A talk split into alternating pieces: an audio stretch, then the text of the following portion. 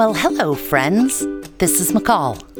And I know season one is officially done, but I did say I'd probably have some holiday bonus treats for you. Well, this is one of them. It's an interview that I did with Samantha Howsden Ward, the mom of TikTok. My daughter tipped me off to her one night, and I immediately fell in love with her kindness, her warmth, basically her energy.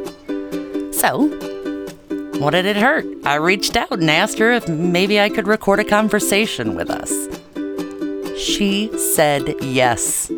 So now I am super excited to get to share it with you guys. Happy holidays!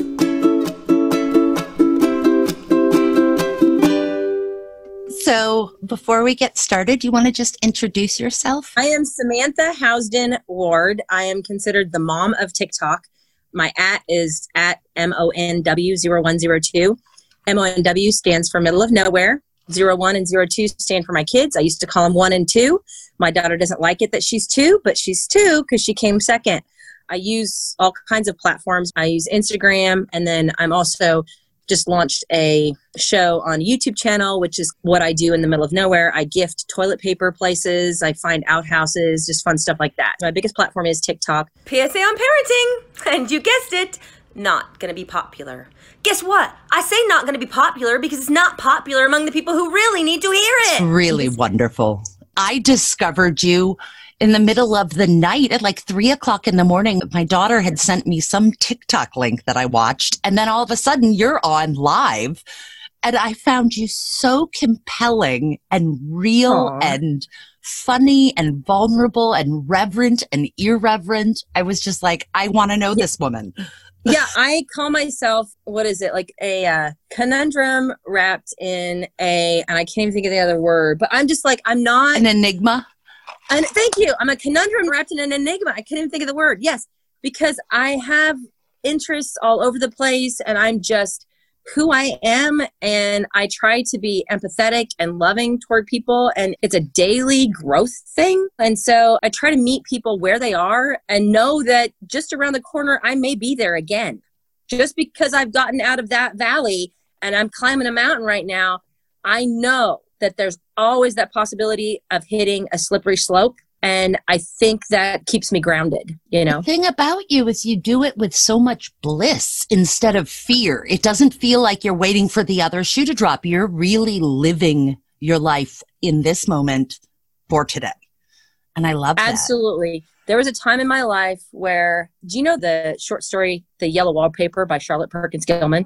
Oh, a long time ago. It's a story of a woman whose doctor husband locks her in a room and she goes nuts because he's basically embarrassed to have her out. And she's probably has histrionics, I think, at that time was probably what she was diagnosed with. But it was oral interpreted that in college. So I competed regionally and nationally in speech and debate. And I did extremely well with that short story on the college speech circuit. I had no idea that would become my life. Like, I had no idea that at one point I would essentially be locked in a room because my husband was pretty much embarrassed of me. My daughter remembers a time when he wouldn't even let her see me. It was a very strange existence. And so there were mornings when I would be like, God, why did you wake me up today? I had no desire to off myself. I just couldn't imagine continuing to live in a world where I could not be who I am. And, you know, I recently got married, and one of my friends said, the difference between your ex and this man you have just married, Brian, is that your ex looked at you with disdain. He was embarrassed to be around you because he didn't like that personality. And my current husband looks at me with pride. He's excited that I am who I am. He loves who I am. He supports who I am. And he validates me as an oddball. But he says things like, Samantha, I really think we need to travel separately because sitting with you on a plane is just not any fun. I'm like, oh, why? Because I like stretch and jam out to music or whatever. And I'm not easy to travel with, but I have a hard time calming my exuberance. energy. Yeah, I'm the same way. I'm usually on 11 and it attracts certain kind of people, but it also pushes certain people away. And for most of my life, I was in this kind of needing attention. And so it came across very abrasive, I guess. Oh, and I have found girl. a place where I am just content and it doesn't seem to push people away as much. So I would love to hear because I I feel you in that. I can relate that to you. I shared a little bit with you that I'm a part of a 12 step program. I've got an alcoholic mom, and the steps in Al Anon asked me to come to believe in a power greater than myself and then give my life and my will over to the God of my understanding. And I always say, I don't understand as, God. as we each understand that individual. Exactly. And that's what's important because our faith walks are individual. We may worship in groups often to give ourselves support and to generate that spirit and that excitement. But each of us have a distinct individual faith walk that is never, we are, our faith walks are as disparate as our personalities. And yet, it feels like there's some commonality also when you allow yourself into a space of wonder and interest and acknowledgement. Absolutely. We fine art, for instance, we're attracted to this area of fine art, but just because I love Matisse or you love Van Gogh or someone else loves Michelangelo, just because we gravitate toward different types of art or things that move us doesn't mean we all don't appreciate or have some kind of sensibility that draws us toward that. And we can communicate in that space because because we understand what it takes to create that. We understand the beauty and the mind and the desire behind sharing what we love and who we are with other people so that they can have a similar response or even a different response. But just it's generating that feeling of i'm alive and i want to share this feeling of being alive with you. And that is also connection absolutely. And that's what you know a faith journey does is it connects us with people. It grounds us in this spot of i come from a space where i want to love and be loved and accepted and accept others and move forward with positivity and give others grace because we're all going to fall And now you said the key word for me, which is love. I had so much anger because I had so much fear around love and abandonment issues and feeling like I had to do something to earn love. And if someone didn't give me love, I must be bad. And so shame and blame on others. How Oh, did you huge. overcome that? I grew up in an extremely conservative Christian household. I grew up a Baptist, Bible thumping, backsliding into hell kind of mentality where if you weren't saved, you were definitely going to hell. And the definition of saved is asking Jesus Christ to be your Lord and Savior and come into your heart. And whoa. And so I grew up in that space. And my mother was mentally ill, really. She fought probably bipolar, but her biggest diagnosis was that she was uh, psychotic. She would pop into moments of psychosis and go blank, and then she would get extremely abusive. When my mom was good, she was brilliant. She was amazing. And then this psychosis would pop over her, and she'd become this creature that I just I call them her devil eyes, you know? And so for me growing up in this space where, wait, wait, wait, this is what a Christian is. I memorized my Bible verses. I was a Bible verse champion. I can recite all books of the Bible in 13.78 seconds. That's the fastest I've ever done it. I bet I could do a world record because like Genesis, Exodus, Leviticus, Numbers, Deuteronomy, Joshua, Judges, I got them all down. That's what I grew up in. And I loved celebrating, you know, I loved going to church camps. And then when I was about 13, I literally, I can still see myself standing there in the living room, flipping God off and saying, Are you kidding me? This is my life. I'm supposed to follow you and this woman? I don't think so. And I grew up singing in church. And, you know, it got to a point where as a youngster, I sang in the adult choir, I sang in youth choirs. I was extremely involved in the church. Then it got to a point where I was like, I can't even sing anymore because the only reason I was singing in church was for my own glorification. It was not to glorify God because I didn't believe that God had a place in my life. Because if my mother was what a Christian was, I didn't want anything to do with being a Christian. And I went on this journey throughout my life of stepping away from a true faith walk. And I rediscovered it really when I went through my divorce. Now, there were little spots throughout my life. I always believed in an afterlife because that's where my grandma is, that's where my dad is. I came back to, I would spend days, and even after I left this very toxic relationship, of feeling like I was a failure and feeling like I had to make that work. And I'd spend days just listening to Johnny Cash hymns and Elvis hymns and sobbing on my knees. But I knew the second I left my husband that I had this voice in my head saying, Samantha, you have always been dependent on a man for validation, for security. And I, there was this voice that was saying, until you learn to be single, until you learn that it's just you and me on this walk, you're not going to make it. You will find toxicity. And I dated and I searched, and then I just went. I remember about February, I was standing in my yard and I said, okay, God, I'm okay. If I have to live this life single the rest of my life, I'm going to be okay. I'm okay being me. And it wasn't a day or two later, I was driving down Interstate 80, which is the most boring interstate besides I 70 in the United States. And my friend was texting me, and I was like, okay, listen, I can't text, but I think I could swipe left and right. So I got on Tinder, which I know is crazy, and I was swiping left and right. So my husband, I call swipe right guy because I swiped right on him. We started talking a couple days later, went on our first date about a week later, got married a couple months later, and it just was like this whirlwind. But it was because I was in a space where I could give him grace for what he was learning. And it, when I met him, he said, I'm never getting married again. And I said, That's fine. How about this? How about I give you two years? You're worth two years of my, my life. But I'm going to give you grace knowing you never wanted to get married. You give me grace knowing I'm looking for a long term partner and we'll just see how this thing washes out. I'm telling you, even that freedom of that space, just like whatever this is, it is. I'm just going to enjoy you while I'm here. Yeah, I think and, you nailed it. It's the freedom, it's the space that I give another person. I was just talking about this. I have this idea of English muffin intimacy that the goodness comes in the nooks and crannies between the two pieces. And that is for lack of a better word, where quote, God resides for me.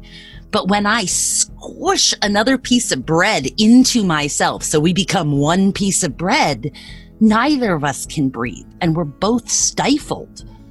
But the freedom of the space where I am a unique and independent, self supporting individual and I choose you, not I need you. And you know, I look at him and my heart smiles. I'm just like, we bicker, but he is truly this gift that came along at just the right time. And we have struggles because we both deal with exes and we give each other grace through those struggles. And I don't ever go to bed or wake up wishing I were with someone else or someplace else. Relationships aren't perfect, but the key is to find someone who truly makes your life walk a better place, who supports who you are and you support who they are. That's love, not loving someone despite their problems, issues, whatever, but loving someone because of all of that, because that's what makes them who they are. And that is grace and that is God's love and presence in our lives. I think when we have a faith walk, we are better able to give others empathy and better able to just, we don't have any control. If there's one thing that I've learned over the years, I can't control anything. There's only one thing I have control over, and that's whether or not I believe there's a higher power, and that higher power, I don't even have control over myself most of the time. I just know that somewhere out there is somebody that I can talk to when I fall down. So, do you still ever go to church? I have a difficult time. I live in the Midwest. I haven't really found a church congregation that I feel like gets me, or, you know, I live in an extremely conservative part of the country. And I think I need that kind of community in my life, but I don't right now. I don't go to church. My daughter and my son both go. They go on Wednesday nights to youth How group. and I think that my daughter is 16 and my son is 18. He's a freshman at UNL. So I'm glad about that because then they have friends whose parents at least want them to hopefully choose. It's up to them, but who at least are encouraging them to be part of a group that's positive. So I like that. But I don't force her to go with me on Sunday mornings. And I just don't, I'm an odd duck. And I just haven't found a congregation. I mean, I live in a tiny town in Nebraska. Where am I going to find somebody that's to be like, oh, this lady with blue hair just walked in and she's LGBTQ plus positive and she's open and loving and she doesn't want to judge people based on what they wear or their walk of life. And I'm a non proselytizing Christian. So I'm not somebody who thinks I have the answer. And if someone's Hindu or someone practices Judaism or whatever, that it's my job to tell them they are wrong. It is my job to say, here's my life. If you like what I live, you can talk to me about it. I don't have the perfect path. I can tell you what worked for me, but I'm certainly not going to tell somebody they are wrong. And the only way that they're going to get into some kind of afterlife. What I do, the older I get, the more I know that I don't know as much as I used to think I did ever. I think it's interesting that with the kind of church hurt you have or have had, that you didn't push it all away, that you did allow yourself to come back to pieces, parts of it, and accept and I'm some going of to tell the you, you why. A couple of fabulous grandmothers, and I had a good dad. And I made peace with my mom before she died. And my grandma's brother started a church in the small town she lived in forever. She was the last member of that church. She would go every Sunday morning. The church kind of died out. She would go every Sunday morning, sit at the altar, play records on the record player, and she would worship herself. And she was the quintessential grandmother. She saved by nickels. She darned her stockings. She was more concerned about, she's like, Samantha, it's not so much what comes in the front door, it's what goes out the back. So she saved things and she canned for us and she showed me love.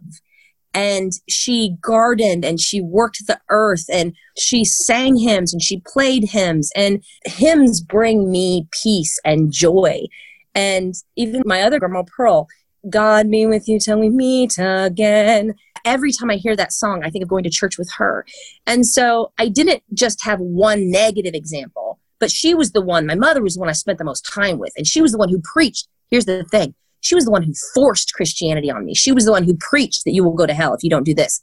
My grandmothers didn't do that. My dad didn't do that. They were walking examples of their faith. And so I try to emulate what the best people in my life did who brought me back to the space of faith instead of emulating that person who made me not feel comfortable in my own skin.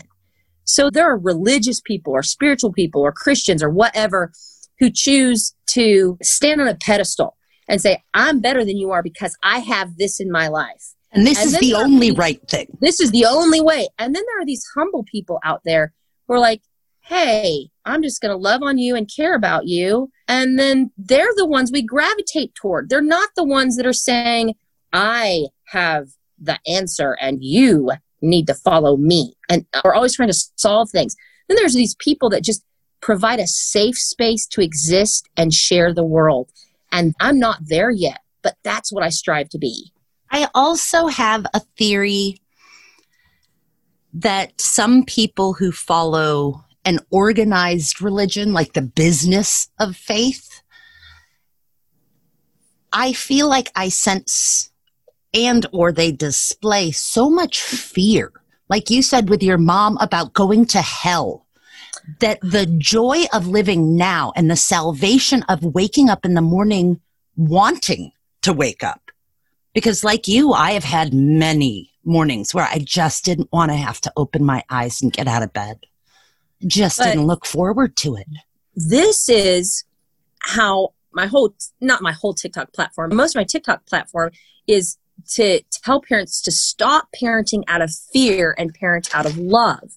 And that's where that comes from. When we have fear based anything, we are squelched and we can't grow. And but if, we choose our words out of love and if we choose our path out of love, there's very little that can go wrong there when we're just squelching our children's oh i'm afraid you'll never make money as an artist i'm afraid that if i let you go out tonight you're going to get drunk or whatever no, no, no. you parent from love and express your concerns and communicate parenting, when a kid is afraid of a parent because they might get hit for doing something wrong, it shuts down the lines of communication.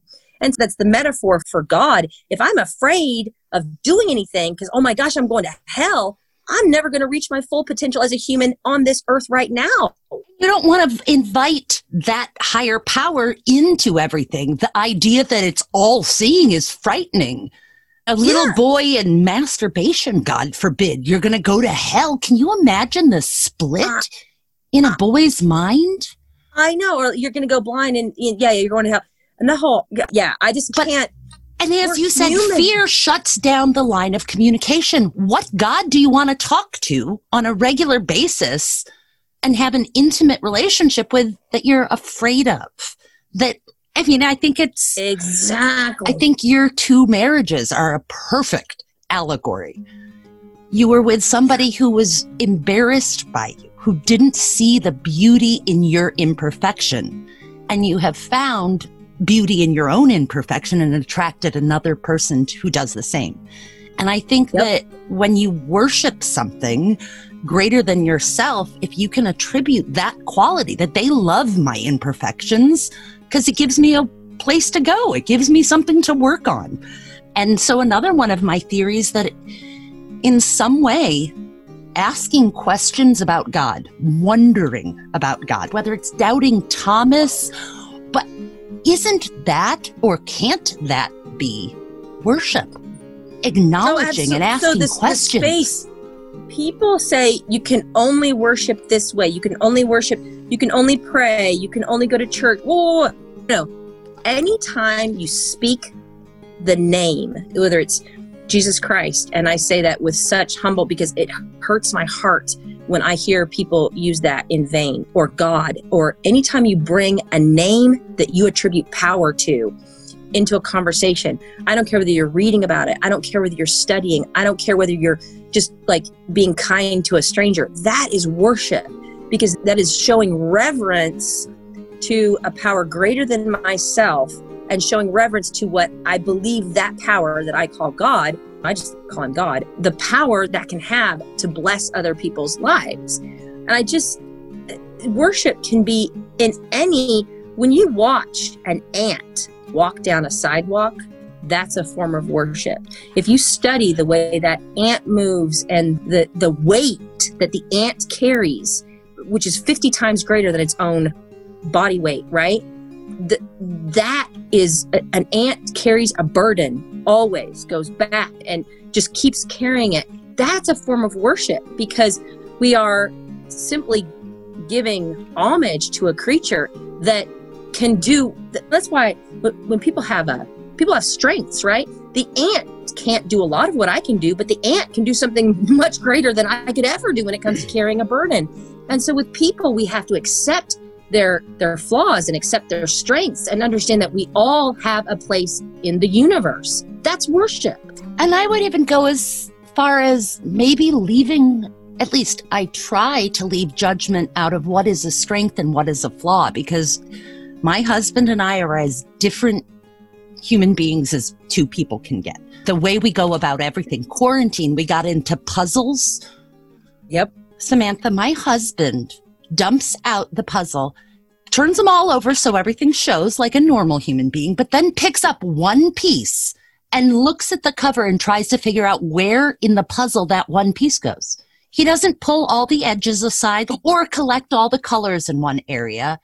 But as we went through doing these puzzles, it dawned on me that combined are different combined, ways yes. of going at something.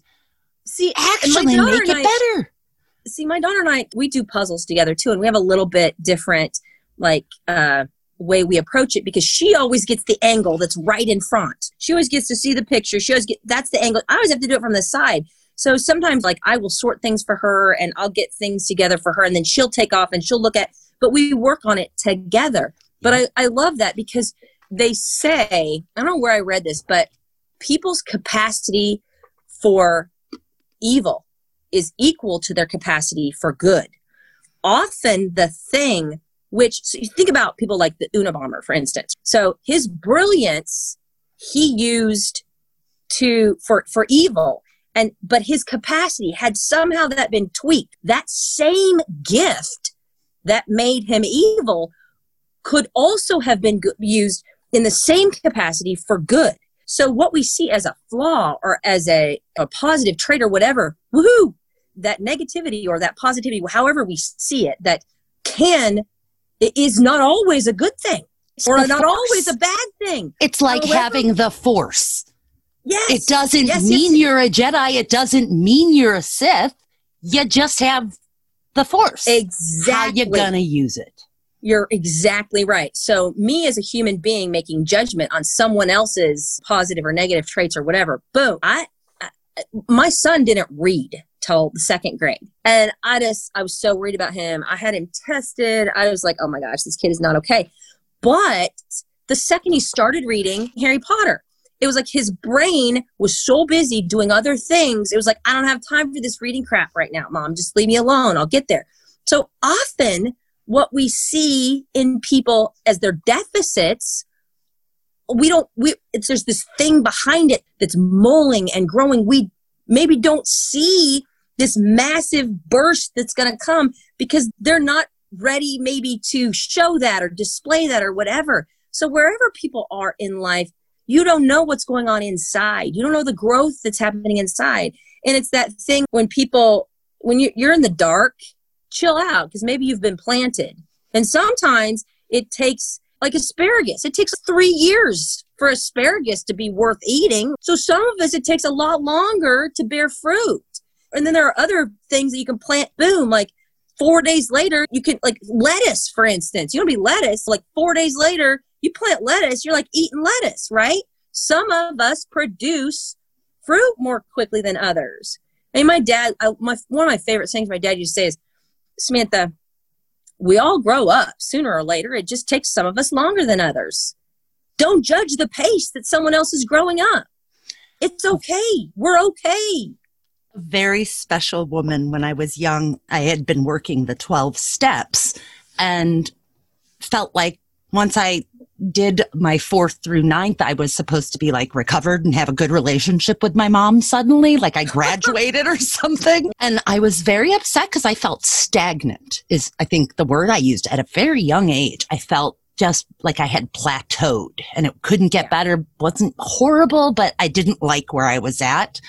And she explained to me that she was a gardener. And she said, when I look out over my garden at this time of year, because it was like February, she said, all I see is the yucky Cleveland brown snow melting. But I know that underneath the ground, that's when my bulbs are doing the most work. And yes. that I feel a faith, a confidence that in a matter of weeks, I'll start to see little green sprouts but yes. the knowledge that they're growing, I don't need to see it because I know it. And that's what faith is. Exactly. Faith is the is is that space we say I don't have to see it. I don't have to have empirical proof right now. We just have to trust and know that work is being done underneath as humans and that, that God or how whatever you want to call that higher power is doing the work that needs to be done. And I also think that I have had, I've been real resistant to personalizing a higher power because when people have, I feel like they get very self righteous. And this is the only personalization of God, like Jesus. And I just, as I've said before, I just can't imagine that the creator of the universe, of what was there before anything else, intended for us to worship just a human. Even if that human was God, that was more of an umbilical cord or a, an extension cord to get to the divine. This is just Absolutely. an example of how to live. That's not the end. It's not the end all be all, which is why. So I consider myself a Christian because that's the faith walk that I grew up in. But Christ in, in the Christian faith is that this is an example of how to live and how to reach God and the Trinity, whatever. But I don't think that God, for me, manifests himself in all kinds of ways across all kinds of cultures, religions, whatever. I still don't understand the Christian birth. I still, or the, the virgin birth. I still don't get it. I don't want to get it. I don't want to grapple with it. So people say, "Oh, you're not a Christian because you don't believe in the in the virgin birth." I don't yet. I might someday, but it just doesn't. It, but it, I, I don't have to. I don't have to believe in the virgin birth to be a Christian to follow Jesus's walk on this earth. I don't have to. And everybody says, you know, I talk to people about that, like, how can you pick and choose your Christianity? If you can't believe in the virgin birth, then you can't. I'm like, whoa, whoa, whoa. That's your issue. That's not my issue. I can call myself whatever I want to call myself. That's me. That's that's I just can. And I I don't want to judge anybody else for their umbilical cord to the divine. Amen. It's so true. So how do you like you mentioned the aunts, you mentioned your grandparents and hymn music. How do you worship now?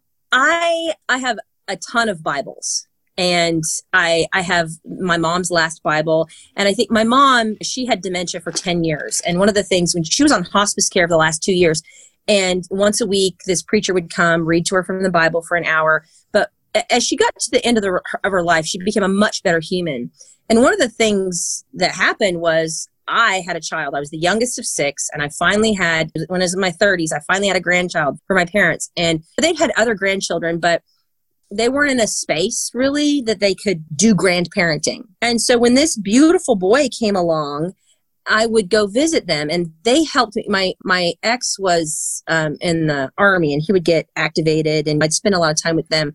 But one of his activations came when Ben was five months old, and so what I started doing was I would go spend three or four days with my parents. I, I taught at UNK, and then I'd go home on the weekends. But if during that week they would start yelling or my mom would start bitching, I would be like, Do you see this sweet boy that you love? I'm to take his and my butt out of here. And you are not going to see us again if you do not stop this stupid arguing. It's been 50 years. Stop it. And they got to a place where they're like, Oh, wait, I like this kid more than I like to argue or bitch or whatever it is. And he has this, he had this amazing my son is one of the best gifts ever because he gave me my parents. He and I, I cry even saying this because I saw my parents show him love, joy, acceptance. They gave him what they couldn't necessarily give me. And it was this space of, oh, you are good people. Mom, you are amazing. You just she didn't have a handle on her mental illness. She didn't have a handle. She was raising too many kids that had too many problems, and I forgave her for that. And my son was this conduit to a relationship with my mom and my dad that I didn't think I'd ever have. And you know what? So I tell people, like, don't give up, but it's just that the people you want a relationship with have to be ready to have that relationship so for whatever reason, they were finally ready to stop just being evil, especially my mom. But anyway, at the end of her life, you know, when she was on hospice for a couple of years, I think that she was grappling with her life. They thought she was going to die. She, she was like 60 pounds when she finally died. But, you know, when this preacher would come and this, this Bible that she had, and he would read to her from that Bible, I don't know if she was just making peace with, with her world, but I have that. I have my dad's green living Bible that he took to, that he took to church every Sunday and the Bible for me, when I pick, and I love Proverbs. So one of the things I always go back to is Proverbs. My, I have a couple personal Bibles. Well, I have a, the Life Application Bible is my absolute favorite Bible on earth. Life Application, best Bible. I've got it in uh, the King James Version. I've got the New American Standard Version. I've got like three or four versions of this Bible. But I love to pick that up. And the the edge of my Bible is like mostly white or a little gray, except Proverbs. And Proverbs is almost black because it's the it, I mean, no, it's Old Testament, but it is there's so much good news and like how to live your life is Proverbs. Like really, I when I'm feeling like I just open it up and I always try to write in my Bible when I open it up. Okay, so I can see where I have been in my head years past. That's why I love physical things that I can write in. I can see my handwriting from 20 years ago and what I was going through and what that verse meant to me. That's how I, just and I love Bibles that have handwriting. I'm like my dad's, or like I'll see maybe a oh a bulletin from church that he saved from 1977 might be stuck in that Bible. I love Bibles. I love them, and I love the intertextualization. I love reading the Bible, like the King James version. I love to memorize in the King James version because it's poetry, but it's not so good at understanding things sometimes. So I will, you know, look a verse up, and then if I want to memorize it, I memorize it in the King James. So for me, just I don't have religious iconography around my house because I never want anybody to walk into my house and see a big old cross and be like, oh, I'm turning around, running back out. But books, I've got tons of books, right? So my Bibles are just amongst my books and sometimes sitting out, whatever. That's not quite as holy cow, this person doesn't like me. That's a learned, that's a seeking, that's a, that's not throwing something in somebody's face. That's saying, here's this book. Yeah, I read it. It's part of my education of all things in general. What other religions or faiths? Have you dabbled in any other holy texts or learning? Not necessarily. So what but what I do is if I if I find a passage or a message from another of the great books, I will utilize it. People who follow different faith paths. I don't know, but Gandhi, you know, like even his just his little mantras. Like one of my favorites is be the change you want to see in the world. But I don't know that I think because I have a master's degree in English lit, I am very well read and I feel like it's not necessarily the great books of other religions that I have that I want to read. I want to read how other people have interpreted the world based on their religious past, whether it's agnosticism even or whatever. So like I take quotes from people like oh, George Eliot, for instance. My favorite quote from her is what do we live for if not to make life less difficult for one another?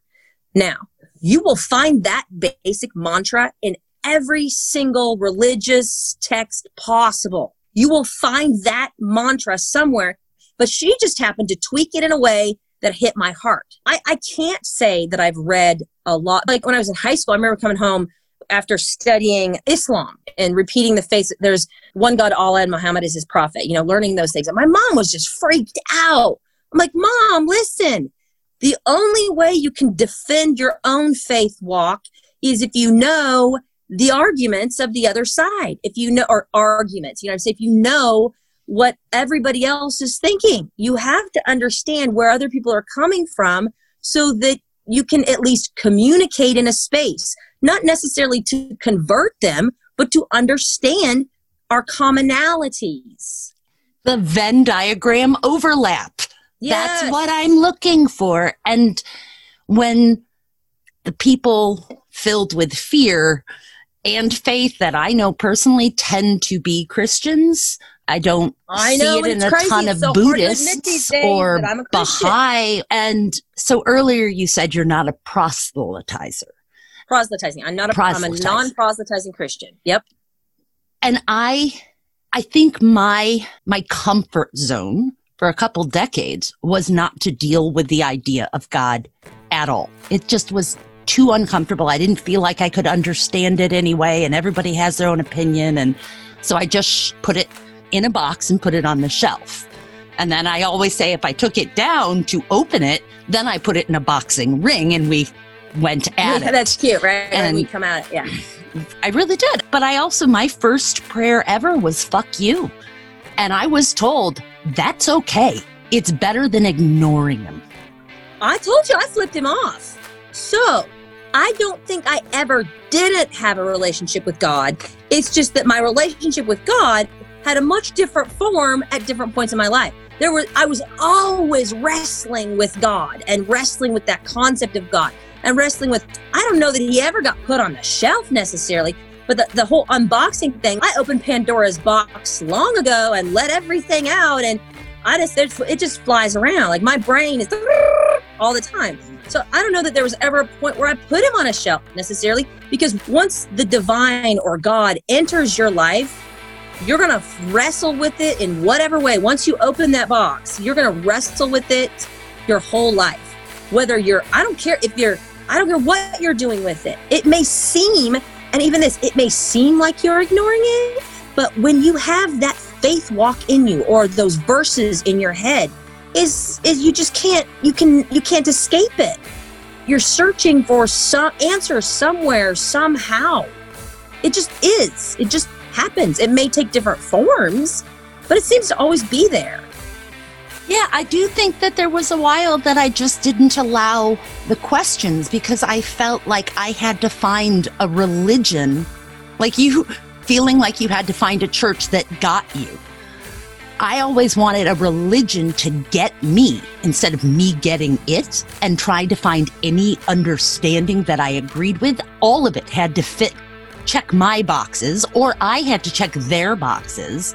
And so I just, I, I put it, I didn't ask questions. I didn't want to know because I didn't think I, get, could. I get that. But it's just like the metaphor of the bulbs beneath the surface. Okay. Just because you were trying to avoid those questions, just because you weren't dealing with it at the time, doesn't mean the work wasn't being done underneath. But now that I'm actively tending to the garden, you Exactly. know, instead of just shutting the door on it. What I always say is Oh, I yeah. took any I mean- faith I had and threw it down in the basement where it turned into like mushrooms and instead of And hey, that's okay. We need mushrooms, right? I think Pangloss, or my another favorite quote is, "We must cultivate our gardens." Now, here's the thing: we must cultivate our gardens. The more we cultivate, the more we take care of it, and we have to tend to our gardens. Keep your business out of somebody else's garden. You tend your garden, and you're going to have bounty that you can share with others. But keep your nose. Don't be. Ste- I, I love to say this. Don't be stealing somebody else's cucumbers. It's not good for anybody.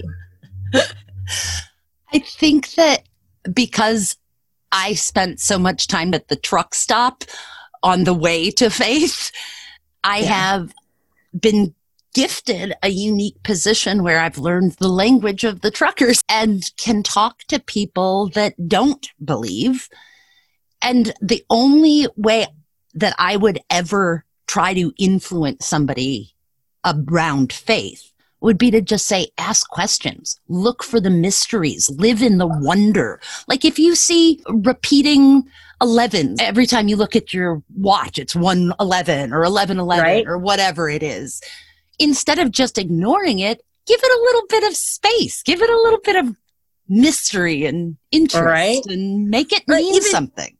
even the what is it it's the it's not the eagle it's not the falcon what bird always shows up to give us a sign Me, it's hummingbirds. well the, Left but and seeing right. that in all kinds of faith oh, the crow. what- no it's not the crow it's the positive one. It's the why can i think of this bird? Anyway Not a it's not an eagle it's not a falcon it's not a dove. It like comes in it's just a sign that somebody's there. Uh, you have to look at it. I can't think right now. Even that what but whatever it is i don't care what it is for you. So something comes in and you see it repeatedly and why? I love to look at what items have meant you know different iconography or whatever has have meant throughout the centuries like how people have used it to interpret their reality. And i don't know that it's like bang on perfectly accurate but what it does is give you a connection to others and how they have seen that. And it just builds builds our interconnectivity. And i think until we stop this you know this fighting of right and wrong and black and white and i i, I just can't take it right now because the pendulum is just swinging from one side to the other we have to have some kind of base for communication and love and sharing with each other and i think faith our faith walk if we are open to it, we can talk to anybody about faith and learn from every single human being. I think I've been treated well. I've tutored a lot and I've tutored a lot of Indian families. And these mothers, I'd go into their homes and they'd call me guru and make me delicious meals for tutoring their kids.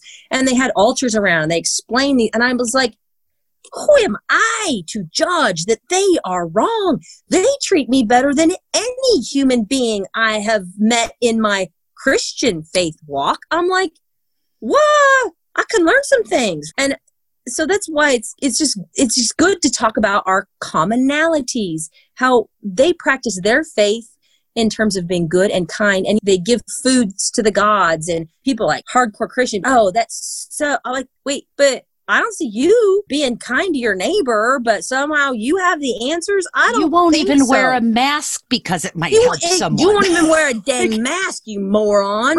Right. Right? Yeah, and I don't mean to judge them either.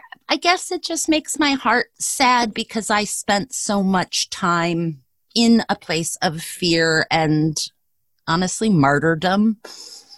Um, oh, yeah. As a white female and child of an alcoholic, the woe is me pity party. Oh, get it. I was a- married to one. Like my therapist told me once, I was diagnosed with a ton of different disorders. I was on tons of meds when I left my hubby. I don't take any now, but there was a point where she, my psychiatrist, said to me, or psychologist, excuse me, I had a bunch of them. I don't know. She said, I don't at this point really know what your diagnosis is, Samantha. I just know that man makes you crazy.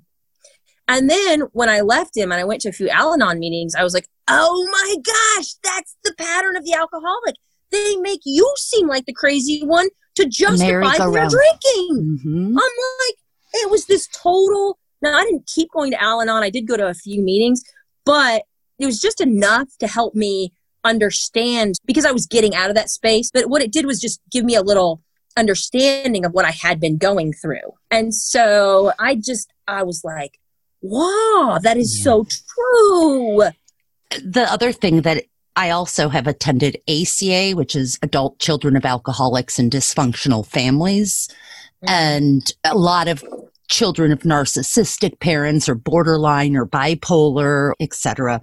And I Yep. think the gift it gave me is I, for so long I described myself as terminally unique. Like you said, you're an oddball.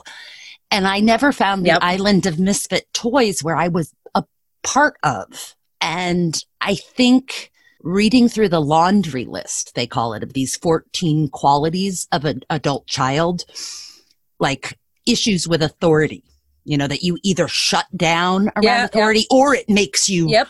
get big and, and challenge and rebellious. And, you know, if somebody Yeah. gives you a rule, that's the first thing you're going to do. Right. and that right. I, I related so deeply to all of these. I was like, who's been watching me? And as soon as I walked into one of those meetings, I was like, oh my gosh, I am not alone. Like, this isn't just me. Right. There are people who have the same reactions as I do, but are working on themselves. And when I'm around them, it doesn't feel toxic, but I still feel connected. And most of the people I had related to in the past were living in the toxic, not in the recovery. It's true. Very true. And I think social media for me, giving voice to a lot of what teens are feeling, I remember what it was like to be in that space. I remember what it was like to not be heard. And I say things that they wish they could say. And this is related to what you're saying, and that social media for me has given me a chance to relate to people all over the world who've been through similar things. I have to realize I'm dealing with people who don't there are levels. People who have no idea they need to be recovered people who recognize it but aren't there yet people are recovering people who i don't know if we're ever completely recovered but all these levels. So i get hate from a lot of people who just don't want to admit that they need to do some self-examination and some study and realize life could be better if they just admit that maybe they could tweak it a little bit. So there are all kinds of levels. And so it's hard sometimes not to get beaten down by the people who i don't know 200 duets a day with moms flipping me off because they don't like what I'm saying. Even though I come at this from like a total space of love and acceptance, like, here, don't hit your kids. Oh, duet that video and flip me off because, oh, looks like you're the person who needs to hear this message. It's just bizarre to me that people even argue. A thing that hurts me is I have millions of followers based on the fact that there are hurting children out there. Do you know how much that breaks my heart? Like, my message resonates with millions of people who, kids, teens who just want to be treated with respect. Like that's the heartbreaking thing is that my message is resonating because kids are hurting. And that's a little bit sometimes hard to grapple with, you know? And I'm hoping, you know, they say, oh, we're going to be great parents because you, I'm like, be careful. It's hard to break the cycle. It's hard to break that cycle. So be careful because what happens when stress hits you is that you revert back to parenting that you knew. I know I was a toxic parent for a couple years when I was going the, through the divorce and my parents were dying. I reverted back to this evil monster on this hilltop telling my kids I know the right way. And my son said, I'm not going to take this anymore, mom. Didn't see him for nine months. And we went through this total, like, he calls me now, he'll talk for two hours about stuff because he's a freshman and at UNL. And we've repaired that space because I changed. He didn't need to change. I had to change. And that's what parents don't get. Most of the time when our kids are acting out and being assholes to us is because we, most of the time, not always, most of the time is because we're being jerks first. And if we lead with love instead of fear, if we are positive and reinforce our kids with love and not beat them down for mistakes, there, there are no, there are not two people on earth I would rather spend the rest of my life with than my two children. I would, I, if I could be now, my son, I might have to kick him to the other side of the island for a few hours every day just so we can have our space because we're so much alike in terms of hard headedness. But, you know, I enjoy my kids. And when people say, ooh, the teenagers, yeah, they stink. But there are moments that you go, oh, precious, you are amazing. I love you so much. I'm so glad you're my kid. If you don't ever have that with your kid, you are doing something wrong. Like, and I say, I know I try not to be judgmental, but I'm just saying, dude, that's truly you need to examine yourself because the kid is fighting you because you're just not keeping the lines of communication open. You're not showing them love and acceptance and positivity, no matter what they're doing. Well, I think it's basic math. If you're A and anyone else is B, and C is your experience of the relationship, you don't need to change them to change the experience. You just got to change A. If you change yep. you, the yep. experience of the relationship will change. If in, if they don't change at all. Right. It will if you just change yourself and you know it, it will it will change the outcome. It's just i don't know. But again just, it comes back a, to wonder and doubt and asking questions. If i know the answer and i'm clear that this is the answer I don't ask questions to keep checking. There's no, it's not a hypothesis to, that this is the answer. But it's, now we're back is. to a, a basic tenet of the Christian faith walk or the walk with God, which is we are to come as a child. And children don't know everything. So everything, you know, no matter and they're what not we do too life, busy to lay on their stomach and look mm-hmm. at the ants. Absolutely. They're not so preoccupied with what's going to happen tomorrow and what do I need to do to make sure tomorrow's good and how did I screw up yesterday and woe is me and the shame and the guilt and the blame. Absolutely. They're in the moment. But even your experience with your children, get off that high horse and come to your child, come on their Preach. level, come to them as a child. What can we learn? How can we experience this together?